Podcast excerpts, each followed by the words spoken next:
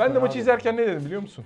Fenerbahçe'nin stoperlerine ben bu oynanan baskısını yapmam. Arao ile oynamanın mantığı kalmadı zaten o saatten sonra. 5 sene olmuş. Bu kadar teknik direktör, bu kadar futbolcu gelişmiş gitmiş. Sayın Ali Koç ve yönetimi istifa etsin. 80 dakika harika cesur oynadın. Son 10 dakika esas risk alman gereken yer zaten. O 2000'li yıllardaki Fenerbahçe winnerlığı Aziz Yıldırım winnerlığıymış. Net.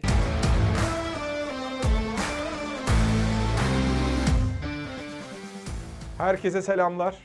Beylikdüzü Söğütlü Çeşme'nin yeni, böl- yeni bölümüyle sizlerle birlikteyiz. Ben de yönünü değiştirdik anlaşılan. Değiştirdik artık yönümüz şeye doğru, Gidiyor bayağı gidiyor. batıya doğru. Gebze. Kadıköy düştü diyorum ben. Yani e, Galatasaray'dan sonra Beşiktaş'a da e, Fenerbahçe bir anda dağıldı E, ve 4-2 kaybetti. Maçın aslında e, herkesin bildiği gibi klişe olacak ama iki yönü var. Fenerbahçe'nin penaltıyı kaçırdığı ana kadar olan bir dönem ve penaltıyı kaçırdıktan sonraki dönem ve zaten eleştiri konusu da buna tepki verememesi Fenerbahçe'nin. Tabii. Önce şunu sorayım. Maç başladı. ilk yarı bitti. Kafanda oynadığın maçın ne kadarı gerçekleşmişti?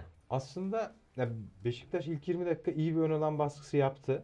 Sonuç verdi aslında o ön alan baskısı. Süper. Burada sözlü kesim hiç Yo, sevmediğim lütfen, bir şeydir lütfen. ama Yo, lütfen ben de maçı abi. izlerken ne dedim biliyor musun?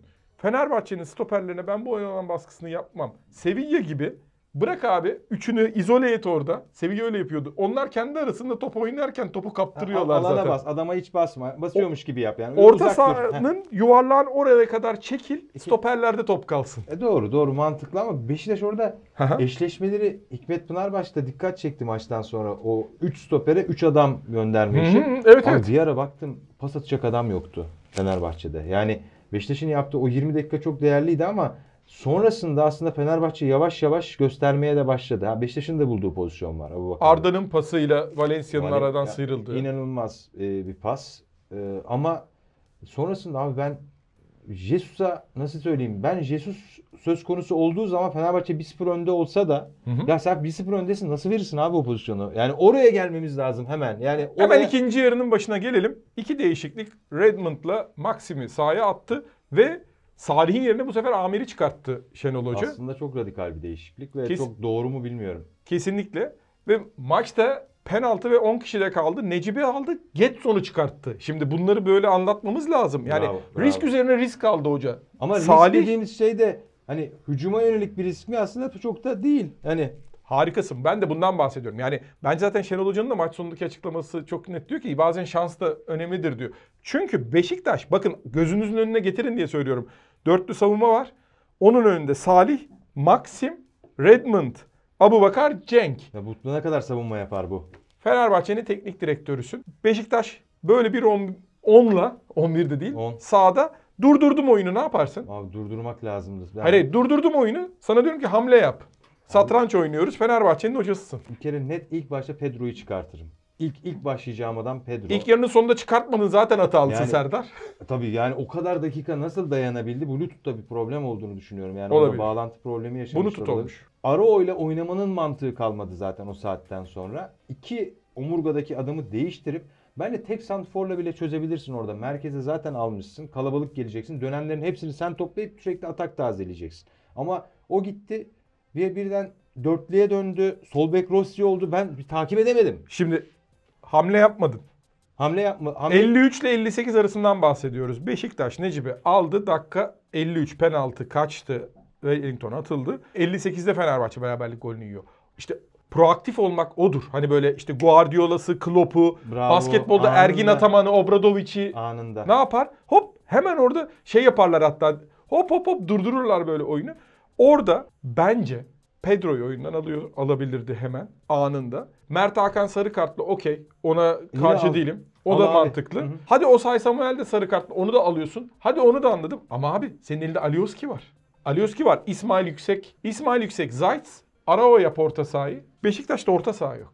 Oyunu bir tut. Ya abi ben biz burada izlerken dedim ki yani Emre abiye şunu söyledim. Abi dedim ben olsam topu taça attırırım ya değişiklik için. Hani o kaybedilecek 10 Bravo. saniye bile yok. İşte bundan bahsediyorum. Yani Sahaya girersin yani durdurursun tabii oyunu. tabii yani bunu yapması lazımdı. Ben net Jesus'a yazarım. Çünkü sen 1-0 öndesin abi. 1-0'a da 2-0'a da 3 puan alıyorsun zaten. Kaldı ki seyirci desteği de arkanda senin. Hatta dönelim. 2-1 geride Fenerbahçe dakika 67. Hala çok vakit var uzatmayla birlikte ve Beşiktaş o kadroyla sahada. Ya biz aynı şeyi söyledik burada izlerken. Dedik ki hani Beşiktaş kazanabilir mi? Abi dedim daha 30 dakika var. Bravo. Hani çok erken 10 kişi kalmışsın. Çok zor falan dedik ama e, Jesus resmen elleriyle teslim etti Beşiktaş'a maçı. Redmond'un bir resital ama karşısında da Rossi ile oynadığını da ekleyelim yani. Hani o dakikaları Rossi ile oynuyor. Abi orada girecek. Nasıl o Rossi'den o bek ya bu bir şey de değil. Kumar da e, saçma oluyor bazen futbolda. Ya aslında tamamını topladığımız zaman oraya dönelim. Yani Rossi'nin sol bek başlaması, dö- üçlüden tekrar işte iki stopere dönmesi vesaire vesaire. Bence ne yaptığını Jesus da anlayamadı. Senin en başta cümleye giriş yani programa açılış cümlen şuydu. Fenerbahçe yenilmezlik unvanıyla unvanıyla ilgili aslında bir probleme doğru gitti şu anda. Hani oradaki büyüğü kaybetmek çok kötü bir şey abi. Fenerbahçe'nin bir alışkanlığı var. 20 sene sen Galatasaray'ı yenmişsin. Hani neredeyse beraberliği bile zor kurtarmış o 20, dönemlerde. 20 sene Gal 19 sene Galatasaray. Bir o kadar da Beşiktaş'la Trabzon'da var. 15'i falan var ya. hepsi Trabzon'da öyle tabii yani. yani. neredeyse hepsine bir yarım yüzyıl atmışsın toplamında. Onda bir diyelim. Yani. Yarım yüzyıl 50 oluyor ya şimdi fır şey ya- yaz dalga Hayır topla 20 19 Ha, 15 totalde. totalde öyle bir şey yani bu bu Ha, yıl benim gibi Salah Tekin ben öyle Ya hayır, anlatıyorum. ben ben böyle bir uçuyorum sadece.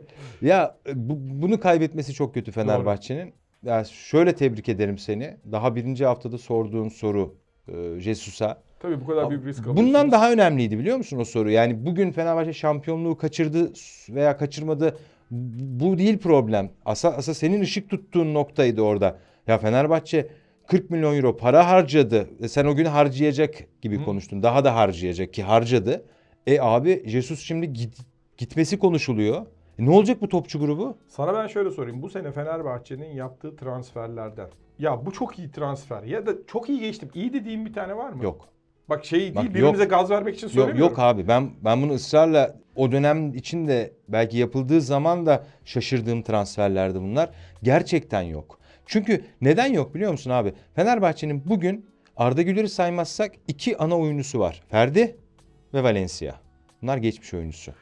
Bak Fenerbahçe dün sahaya kalede Altay, sağ bek Osay Samuel, sol bek şey Ferdi, e, stoperlerde de Salahi Serdar, önlerinde de Crespo Zayt, Mert Hakan, İrfan Can Rossi, Valencia ile çıksa. Geçen seneki 11 İşte ne ne yaptınız abi 40 milyon euroyu o zaman? Yani niye böyle bir harcama yükümlülük Bravo. altına girdi Fenerbahçe? 7.5'da Jesus ve ekibine Ya verdi. bravo sana bravo. Bunu sen Ağustos birinci hafta Ağustos ya da. Ümraniye maçında aslında Fenerbahçe camiasına sordum bence. Jesus'a sormadın orada. O sorunun cevabını gerçekten aranabilseydi ne yapıldığını anlayacaklardı aslında. E, milli maç arasında adamlar Na- Nagelsmann'ı yolladı, Tuhel'i getirdi.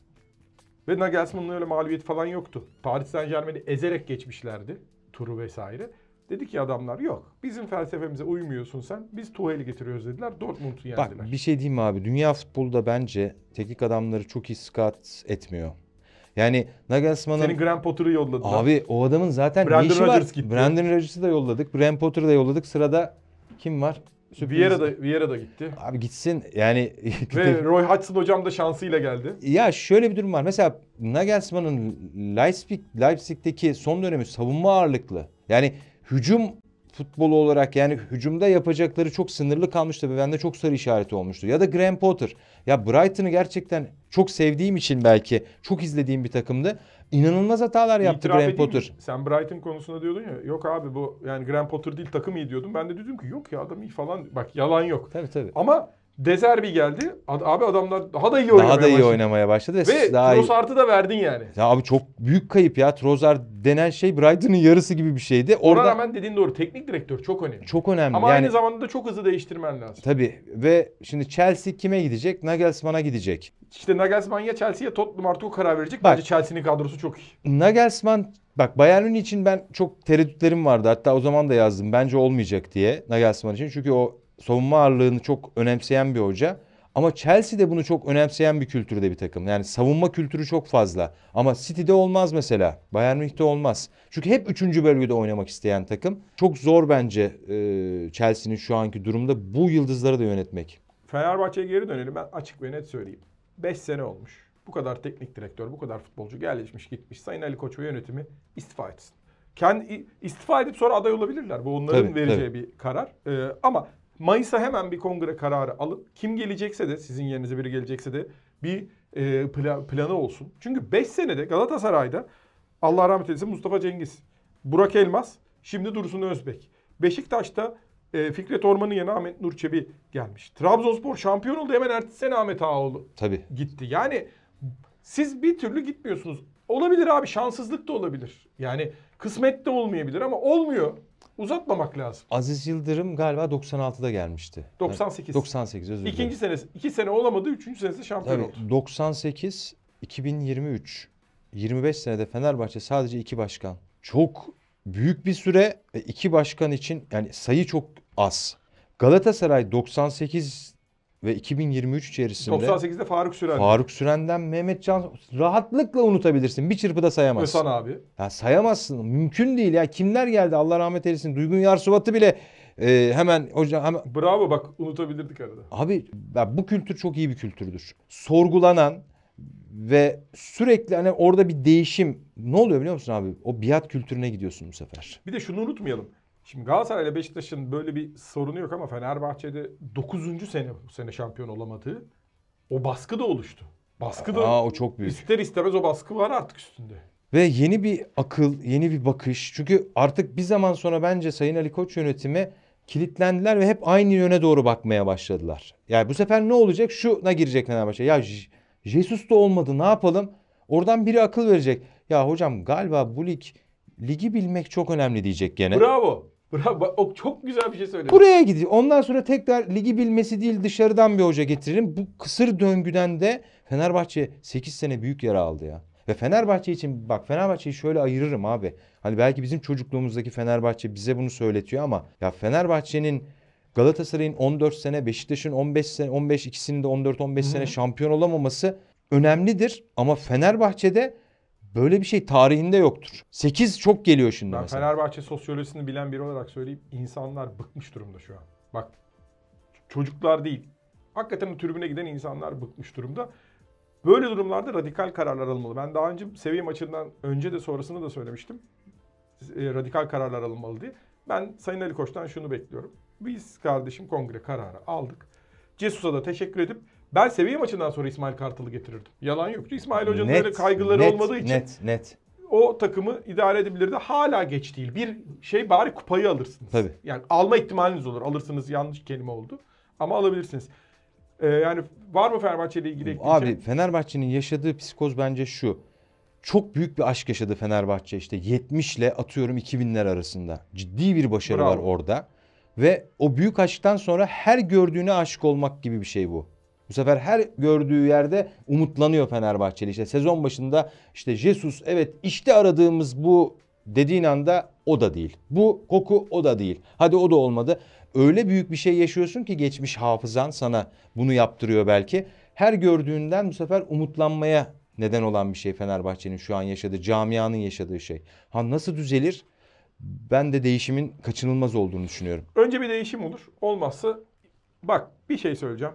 Hayat bana şunu öğretti. Hiç kimseyi kayıtsız şartsız e, kabul etmemek ya da çok büyük beklentilere girmemek lazım. Çünkü geliyor ve başarılı olamıyor. Bu sefer sen kendini sorguluyorsun. O yüzden birilerini destekleyebilirsiniz ama kayıtsız şa- şartsız Bak- kabul etmeyin. Çok net iki örneği de yaşadı. Sayın Ali Koç gelme, gelmeden önce ben tek bir şeye üzüldüm. Aziz Yıldırım'a çok büyük haksızlık yapıldı. Hani çok böyle acayip göklere çıkarttığım bir başkan falan değildi Sayın Aziz Yıldırım. Ama Fenerbahçe'ye çok hizmeti oldu. Ben söyleyeyim Aziz Yıldırım'dan ben özür dilerim. Şey demişti ya.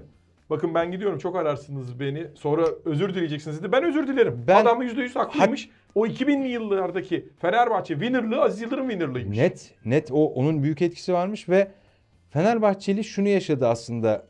Ali senin bahsettiğin o bir insana böyle çok fazla umut bağlamak. İşte Sayın Ali Koç gelmeden önceki intiba nasıldı abi? Tabii güneş doğacak. Tabii öyle bir şey. Jesus'la da ilgili bu oldu yalnız. Ya çok benzetiyorum mesela Ali Koç'la. Ya evet bizi kurtaracak adam Ali Koç olmadı. Bizi Abi Jesus'ta şöyle bir şey var. Az önce konuştuğumuza dönelim. Dışarıda konuşuyorduk. Jesus'un oynattığı futbol pahalı bir futbol. Prime Getson Fernandez, Prime Renato Sanchez. Hmm. Ön tarafta işte 18 yaşındaki Lazar Markovic. işte forvet olarak da en iyi dönemindeki forvetleri koyarsan eğer olur. Tabii. Ama sen Weghorst'u almadın, Abu Bakar'ı almadın, Icardi'yi almadın. Tabii. Ya şimdi bak Valencia'nın üzerinde yıkamayız dünkü maçı.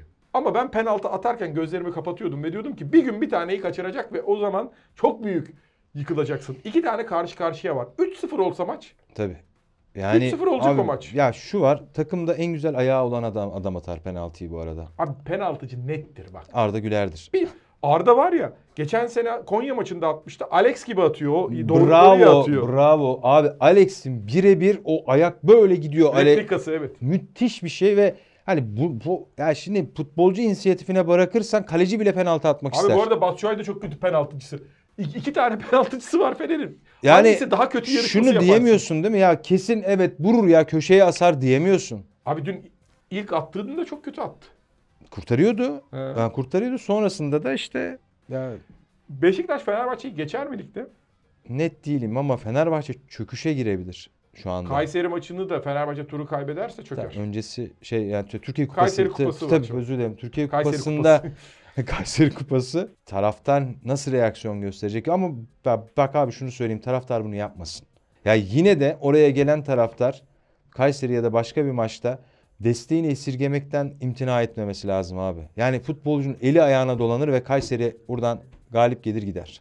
Yani bu Ee, çok tehlikeli bir şey bence. Okey buna katılıyorum ama taraftar artık bıkmış durumda ya. Yani onlar bunu dinleyecek insan yok şu anda. Ya, haklılar. Bir şey diyemiyorum. Haklılar. Ya dün maçı herkes gördü ya abi Beşiktaş geliyor bir önlem al falan. Yok. Abi- Oradan da 80. dakikada insanlar çıktı. Çıkmaz normalde biliyorsunuz. Çıkmaz. Fenerbahçe taraftarı çıkmaz. Yani o maçın dönebileceğine olan umudun hele hele ki o stadyumda her zaman hisseder. Çok mesela dünkü evet galibiyet çok sükseli bir galibiyet ama o değil. Ya Şenol Hoca'nın açıklamaları büyütmeyelim şeklinde farkındaysan. Evet. Yani o da farkında ya yani. çok kolay bir şey değil. Tayyip Talha yok. Ee, Wellington kırmızı kart cezalısı ve Sayıs de galiba o kendi oynamıyor. Belli. Evet. Ve ya Beşiktaş bu kadar stoper transfer etti. Şimdi stopersiz kaldı. Çok enteresan bir şey yaşadı aslında. Yani baya baya stoper transferi yapıldı Beşiktaş'ta. Ama doğru isimler mi orada bir e, problem var zaten. Kadro yapılanmasında büyük sıkıntı var canım. işte. Çok, Zaten çok o da büyük. çok belli yani. Yani Bu devre arasında gelenler biraz toparladı. Ee, Galatasaray Adana Demirspor'u e, 2-0'la geçti. Zorlandığı bir karşılaşmaydı. Ben Adana Demirspor gol bulur diye düşünüyordum ki pozisyon buldu ama gol buldu. Onyekuru'nun bulamadı. pozisyonu. Galatasaray'da bu sene ama bak hakkını verelim. Okan Buruk'un Galatasaray'ı kaçıncı maçı 80'den sonra aldı. Yani bu çok değerlidir. Bu teknik direktör ekibinin bir başarısıdır. Başarısıdır ama Montella ya da 80 dakika harika Adana Demirspor performansı bence çok iyi kilitledi Galatasaray'ı. Onu açsana biraz. Herkes diyor Montella'nın tercihleri hatalıydı diye. Abi ya ben oyuncu değişikliklerinden ziyade orada bir stoper daha koydu ve 5-4-1'e Mert'i koydu evet. bitti abi bende. Çünkü Okan Hoca'nın da hamlesi Torreira Miçi, olunca dönenlerin hepsi Galatasaray'a dönecekti zaten. Hı, İki o çok ceza sahasında Abi sürekli gidip gel yani sürekli topu at tekrar Galatasaray'a alsın akın tazelesin orada bitti ve ben çok şaş beni çok şaşırttı Montella. Yani 80 dakika harika cesur oynadın. Son 10 dakika esas risk alman gereken yer zaten. Bırak 5-4-1'i tamamen orta sahayı bir artı bir yapsa orada Hmm. bu sefer geçişleri daha kolay yapabilirdi. Ama buna rağmen Montella'ya bir şey diyemiyorum.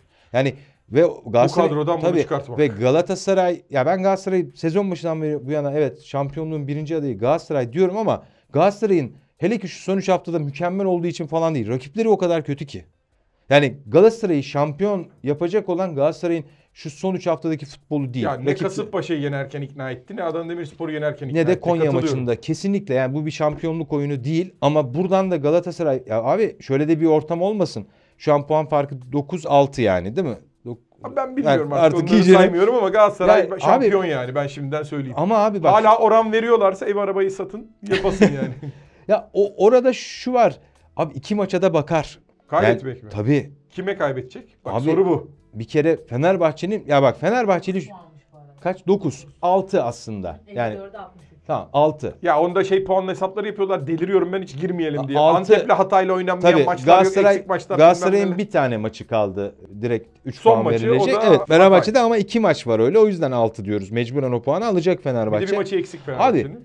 Haftaya Galatasaray kaybetti. Fenerbahçe de kazandı. Abi 3. Fenerbahçe Galatasaray maçına Fenerbahçe galip gelirse 1-0 2-0 önemli değil. Bu hafta Yine Galatasaray bay. Ondan sonra Kayseri ile oynuyor. Sen diyorsun ki bak bu hafta Fenerbahçe kazandı. Bir de haftaya kaybettin mi? E ondan Olabilir. sonra derbi ne olacak? Ya Ama- bu işi böyle düşünmesi lazım Fenerbahçeli'nin. Ya bizim hala şampiyonlukla ilgili umudumuz bitmedi. Bit, bit- bitmesine imkan yok. Çünkü Galatasaray'ın oyunu bu değil. Ha ben yine Galatasaray şampiyon olur diyorum. Ben oldu Ben diyorum. o, çünkü Fenerbahçe'de emin olamıyorum ben. Jesus'la ilgili Onu diyorum işte. Ama bugün Fenerbahçe Emre Belözoğlu'nu getirsin. Bugün İsmail Kartal'ı getirsin. Kartlar Her şey yeniden dağıtılır. Abi geçen sene Emre Belözoğlu'nun o dönemki iki sene önceki Sivas'ı Fenerbahçe yense Fenerbahçe şampiyon oluyordu ya. Bravo. İsmail Kartallı Fenerbahçe. Yine sonradan bir 20 değişiklik. puan geriden geldi adam 8 ile falan bitti değil mi? Hani Abi- Antalya'yı yenemese Trabzonspor gidiyordu. Tabii abi yani Ya da Demirspor maçında. lig 3 hafta daha olsa net Fenerbahçe şampiyondu ya. Yani bu, bu o kadar belli görünüyordu ki bu. Peki o zaman şunu konuşalım. Galatasaray'da şunu söyleyeyim bu magazinel olacak ama benim anladığım şu maç yapmamakla ilgili sorun şurada oluyor. Icardi ve Torreira antrenman yapmıyorlar gibi hissediyorum ben. Biraz böyle özellikle Icardi biraz salıyor maçı olunca. Abi hissetmiyorsun, hissettiriyorlar. Burada bizim hissettiğimiz normal bir şey yani. Bunu o futbolcu öyle görüntü çizdiği zaman Icardi Abi Kerem pası atıyor Icardi gidene kadar oho. Ya bu- bunun adı rehavet değil. Bu rehavet rehavet başka bir şey abi. İşini yaparsan ama biraz böyle hafif yaparsın. Bu hiç iş yapmamış bir görüntü. Ama Icardi'nin de hakkını verelim şimdi. Beşiktaş maçı, Başakşehir maçı, Fenerbahçe maçı. Adam Eyvallah. dese ki abi bu paraya bu kadar ya yanlış anlamayın. Siz hani siz Ica beni mi tamamen mi satın aldınız sanıyorsunuz? Ya ama abi Galatasaray'ın da planı şey değil mi? Icardi ile önümüzdeki sene yola devam edeyim mi etmeyeyim mi? Şimdi sen olsam şu an, şu gün şu görüntüde eder misin abi? Etmem. Ben de etmem. Ben, ben Icardi'yle etmem abi. Icardi'ye Ben de- güvenmem. Yani çünkü ya belki şu olacak. Yarın öbür gün bir sene sonra belki Icardi 30 gol attığı zaman hani biz burada bak Icardi ile devam etmem dediler. Hayır hayır riskten bahsediyoruz. Tabii riskten bahsediyoruz. O başka bir şey. Ya Icardi'nin şu anki performansıyla Galatasaray'da fizik kalite olarak en kötü adam olduğunu bakmamız lazım. Ama bu sene maksimum verimi aldın abi. En kritik haftaları çözdü sana. Tabii net. Ve ben Ara pası Atkinson vardı Fenerbahçe'de. Galatasaray'a, 3-0. Beşiktaş'a ve Trabzon'a atmıştı o sene şampiyon yapmıştı. Hatta Mercedes vermişti şey. Arabasını vermişti Ali, Ali Şen'in Metin adamın tek oynadığı maçlarda onlardı. Hat-trick yaptı Galatasaray. Galatasaray'a 3-0. Icardi'yi de ben böyle hatırlayacağım. Ya öyle gibi gözüküyor. Ama Galatasaray'ın yani önümüzdeki senenin de planını yapması Haklısın. lazım. Yani bu çok Bir tehlikeli. de Galatasaray'ın en büyük tehlikesini söyleyeyim mi? Bu senelik galiba 7 Haziran'da bitiyor. Mehmet Ayan bu konuları iyi bilir. Of 7 Haziran. E Galatasaray 4 tane öneleme turu oynayacak. 27 Haziran'da da ligi açacaksın demektir bu. Abi yani çok tehlikeli iş. Çok geniş bir kadro lazım işte buna. Çok geniş bir kadro lazım. Hani belki eldeki... Hayır şu, yani düşünsene 4 eleme ne demek? Temmuz'un ilk haftası, ikinci haftası başlayacak. Ya taraftar için çok güzel bir şey yalnız onu sana söyleyeyim. Ya ben taraftar için de iyi. Tabii bizim için de iyi. Neden iyi? Ya sürekli bir maçı oynarken takımının maçı oynarken görmek çok güzel bir şey abi. Herkesten öyle sen bir kere maç yapıyorsun. Tabii. Başakşehir maçı nasıl olur Galatasaray'ın? Ne bekliyorsun? Şöyle Galatasaray'ın içerideki maçlarda seyirci desteği ki son dönemde biraz düştü yalnız onu Öyle söyleyebilirim. Bence düştü. Yani sayı düşmedi. Desibel düşmeye başladı. Yani sen Adana Demirspor maçı oynuyorsun. Sezonun hani diyordun Stresten mi peki? Çünkü şey yarışta Yo, 3 ba- puan geridesin bazen yani rahatlık da yok. Abi orada bazen taraftar seyirci fazla oluyor. Taraftar gelmiyor. Güzel. Orada şöyle Ramazan mahmurluğu da diyebiliriz. o da var. Bir de şöyle oluyor taraftar. Takım kötü oynuyor ya böyle bir bakıyor. Bizdeki zaten şu olayı anlamıyorum. Abi takım iyiyken boş verin zaten izleyin. Güzel güzel oynuyorlar. Ho yapın ho yapın falan ama takım kötüyken esas sesinizin en desibelinin en yükseğe varması Doğru, gereken. doğru. Adana Demirspor maçında ben ta- Galatasaray taraftarını böyle çok az gördüm. Tam desteğin verilmesi nok. Gol atıyor bizi şeyde bütün taraftarlar coşuyor. Beşiktaş, Fenerbahçe, Galatasaray. Gol attığı zaman coşma kültürü var. Sen gol olmadan önce bunu yap. Ama Başakşehir maçında şimdi Fenerbahçe'nin de kaybetmesiyle orası dolacak. Hmm, kupa maçının diyorsun Tabii ekstra yani motivasyon. tam bir lig maçı gibi oynanacak. Yani sert böyle göğüs göğüse. Başakşehir de o 7-0'ı rövanşını düşünmüştür yani illa ki. E, Yani ne yapabilir ayrı mesele ama vardır kafasında. İşte bence onu düşünmek çok iyi bir şey değil futbolda. Hele bir de diyorsun Ali Sami Yen'e gidiyorsan. Yani evet yani futbolda çünkü intikam işin içine girdiği İntikam zaman demeyeyim de yani. Yani intikam demeyelim. Rövanş ona. diyelim. Rövanş diyelim. Rövanşist bir tutuma girdiğin zaman hep hata yapmaya başlarsın. Onu unut abi. 7-0 olmuş bitmiş gitmiş de ne yapacaksın abi ya yemişsin olmuş bitmiş. Ona, oraya bir perde çek ve de ki ben buraya kilitlendim. Taktiksel sadakatten asla vazgeçmeyeceğim deyip Galatasaray'a plan yapması lazım ama 4-1-4-1'in bir gün bir ayrı açılımını yapalım Türkiye'de. 4-1-4-1 oyunu çok tehlikeli bir oyun abi. Rakibi karşılıyorsan özellikle. Çünkü ne oluyor biliyor musun? Hani çok kısa bir şey vereyim sadece. Demo. De, demodan geçelim. Dörtlü savunma. öne bir adam koyuyorsun ya. O öndeki dörtlü oraya ait değilmiş de buraya aitmiş gibi davranış şekli gösteriyor. Tamam o bir kişi yapsın o savunmayı. Ha. Ben ben öne doğru gideceğim. Bak bunu çok ben yaşıyorum Türkiye'de özellikle. E o zaman daha çok çalışmak gereken bir sistem o yani. Çalışmadan olmaz E gibi tabii gözüküyor. tabii. Ama ben yine Galatasaray'ın tabii tur atlayacağını düşünüyorum. Kadrolara bakmak lazım tabii. Belki yedek ağırlıklı mı çıkacak Galatasaray? Ankara gücü Trabzonspor'la karşılaşacak kupada. Ki Başakşehir maçında penaltı kaçırdılar. Pozisyonları da var. O Alisov'un kaçırdı. Mesela Alisov'a penaltı attırmak da nasıl bir kafadır onu da bilmiyorum. Yanında iyi bir forvetle çok rakipleri bozacak bir herif de tek başına Çok. Alisov e, gol atacak bir adam değil. Trabzonspor da Kayseri maçı Golden State Warriors basket maçı gibiydi. Ankara gücü maçı da öyle olur mu? Ben yayındaydım. Kadroları bir gördüm abi. Dedim şey İrfan Hoca vardı. İrfan Buz vardı yanımda. Hocam dedim baya baya biz gol izleyeceğiz. Artı yedi. O kadar belli ki. Doğru. Yani o kadar kadrolar iki takımın çıkarttığı kadroda öyle. Dedim ben çok gollü olur. Ama Ankara Gücü Trabzon maçında favori Ankara Gücü. Katılıyorum. Ben ligde oynadıkları top açısından söylüyorum. Belki skor bulmakta biraz güçlük çekebilirler ama oyun anlamında çok güzel bir oyun sunan bir takım Ankara Gücü bence. Katılıyorum. Çok beğeniyorum ben. O yüzden Katılıyorum. favori Ankara Gücü bence. Sivas Spor bu sene yine finale çıkabilir bak. Fenerbahçe, Sivas Kayseri bu sefer yarı finalde karşılaşabilir. Yani Fenerbahçe bu psikolojiyle nasıl çıkacak oradan bilmiyorum. Zor bir maç olacak. Çünkü Kayseri Spor şöyle bir takım. Oyununu oynuyor. Hiç şey yok. 5 de yiyebilir, 5 de atabilir. Ya bu da iyi bir şey değil ama işte. Çok dengesiz oluyor işte o yüzden. E çok puan topladılar, rahatlar. Ya o rahatlık tabii o- onu da sağlayabiliyor ama kupada kupada çok önemli bir şey. Fenerbahçe ile karşılaşacaklar. Çok enteresan bir sonuç o gün de çıkabilir. Gollü bir müsabaka ya olacak Fenerbahçe sanki. 4-2 falan kazanır. Ha, yine golle. Ama Sen Kayseri de kazanır. 4-2 ile ilgili bir takıntın var abi 3-2 senin. demiştim ben. Öyle mi? 3-2 Ama Fenerbahçe Beşiktaş maçı 3-2 biter ama kim kazanır bilmiyorum demiştim. hep böyle bir 3-2 4-2. 4-2'de Demirspor Galatasaray maçında demiştim. Doğru. Doğru. Doğru. Yani şey ama derbiyle ilgili 3-2 az kalsın 3-2 oluyordu yani. Sen 2-0 dedin Galatasaray kazanır diye. 2-0 Ben gol dedin. zaten Galatasaray'la ilgili belki benim en emin olduğum nokta işin savunma yönü. Galatasaray savunması çok az hata yapıyor. Adekubbe'ye rağmen. Ona rağmen yani orada artık zaten orayı çözemedi ama bir defoda o olsun. Yani en çok aksayan yer orası. Ama Galatasaray'la ilgili ya işte şu yorum yapılıyor ya çok inanılmaz geliyor bana ya işte bir farklı kazanıyor. E tamam ama gol yemiyor. Ya abi yani bu işin savunma yönünü niye unutuyoruz ya 5-0 kazanınca ya Hatay'ı 5-0 İstanbulspor'u 6-0 yenince farklı bir şey olmuyor. Senden Bak Galatasaray Konya'dan 2 gol yedi. Başka kimden 2 gol yedi mesela? Galatasaray Alanya'dan 2 gol yedi. O, o, o olaylı maçta. e, tabii Benim yani hatırladıklarım yani. çok çok az hani Galatasaray'ın abi zaten 11 maç gol yemeden tamamlamış bir takım. Abi Galatasaray özelinde şunu da hissediyorum. Ya 14 maç kazanmış bir teknik adam ve bunların çoğu da iyi oynayarak bu arada. Öyle bir algı oluşturuluyor. Hani Galatasaray işte e, tek tük kazanıyor falan işte tek farklı galibiyeti. Alakası yok. Galatasaray baya baya iyi oynayarak kazandı. Hepsini değil ama çoğunu. Galatasaray'ın başında Jesus olsaydı eyvah eyvah ne olurdu Galatasaray bilmiyorum. Yani Haklısın. ortalık yangın yeriydi. O yüzden ben Galatasaray taraftarı bizi dinliyorsa şunu söylemek istiyorum. Bence hocanızın değerini iyi bilin ya. Hani çünkü hani tamam eleştiriyoruz. İşte Konya maçında hatalı davranmıştır ama bunu tek tük yapıyor senin hocan. Demek ki Jesus senin hocan olsa neler yapardım ben düşünmek istemiyorum Erden yani. Timur ne demek istedi?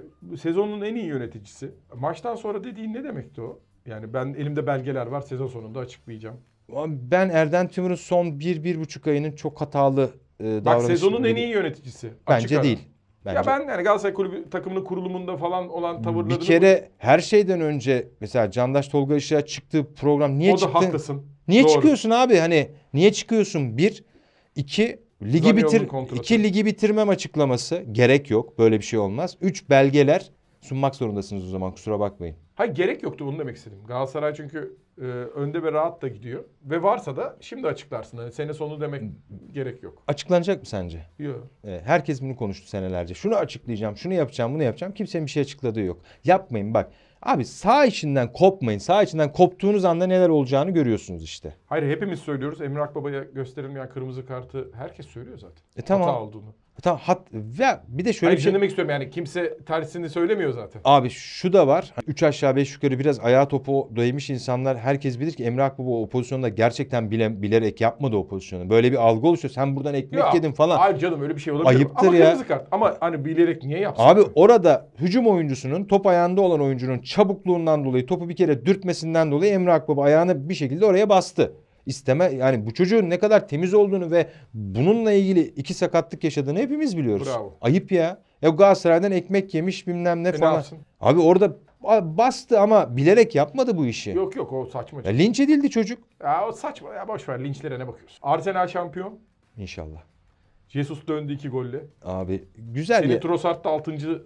asistini yaptı. Abi Trossard zaten hani Brighton çok ucuza aldılar abi. 22 milyon. Sen söyledin bunu hep. Abi 22 milyona Trossard hani hiç kaçırmam ya. Hani iPhone kampanyası gibi yani böyle 22 bin liraya varsa böyle iPhone'un son modeli Herhalde al yani. Başkanını böyle keyifliyken yakaladılar. Abi ver gibi. Hadi be hadi. Sonra Ertuğrul ne yaptık biz şeklinde uyanmıştır. ve- ve abi bak dünya futbolu da aslında bence körlüğü hala yaşıyor. Belçika Dünya Kupası oynadı. Traz, Trossard'ı oynatmadılar. Gittiler Eden Hazard'la falan oynadılar Doğru. hala. Şişmiş Eden Hazard'la ne ne yapacaksın Ama abi? şimdi oraya hoca değişikliği oldu ya.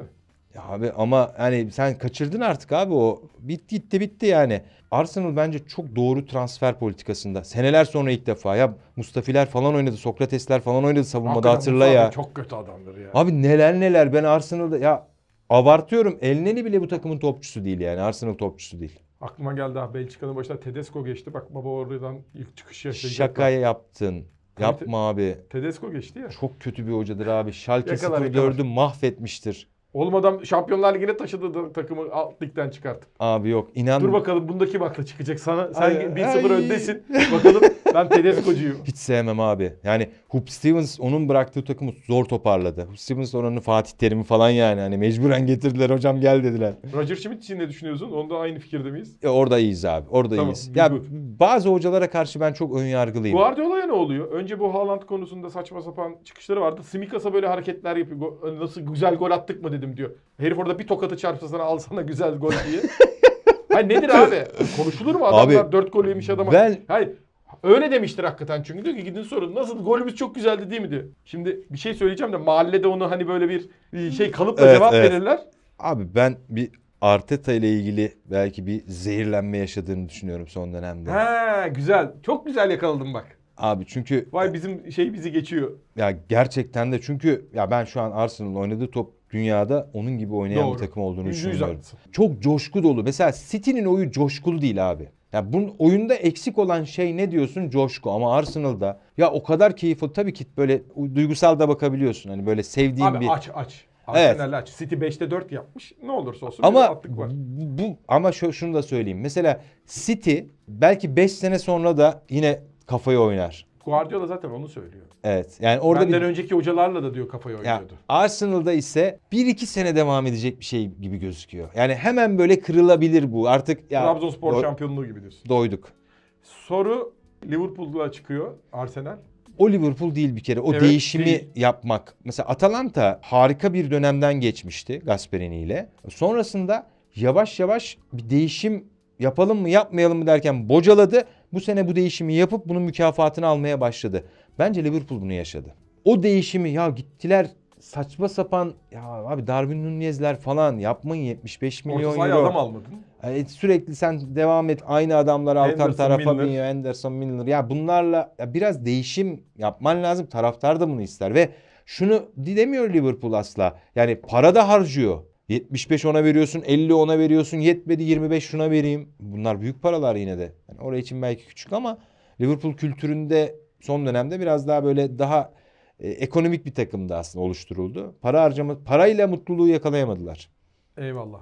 Var mı eklemek ya da değinmek istediğin konu aklında olan? Klopp sallanıyor gibi. Bir iki seneye. Bir seneye. Bir Ya sene ama daha bir Klopp hocam yeter artık ya orada. şey oluyor işte. Dünya futbolunda hocalarda o bildiği doğrunun en iyi olduğunu gördüğü bir gün oluyor. Yani senin bildiğin doğru sana de- diyorlar ki herkes en iyisi bu. En iyinin hep orada kalmayacağını bilmen lazım. Arteta diye bir adam çıkıyor. Tak başka bir şey yapıyor. Ya da Dezerbi geliyor başka bir şey öğretiyor. Ya dünya futbolunda gerçekten bugün işte Lens'ta Frank Heise bambaşka bir şey yapıyor. Mainz'da Bo Svensson bambaşka bir şey yapmaya çalışıyor.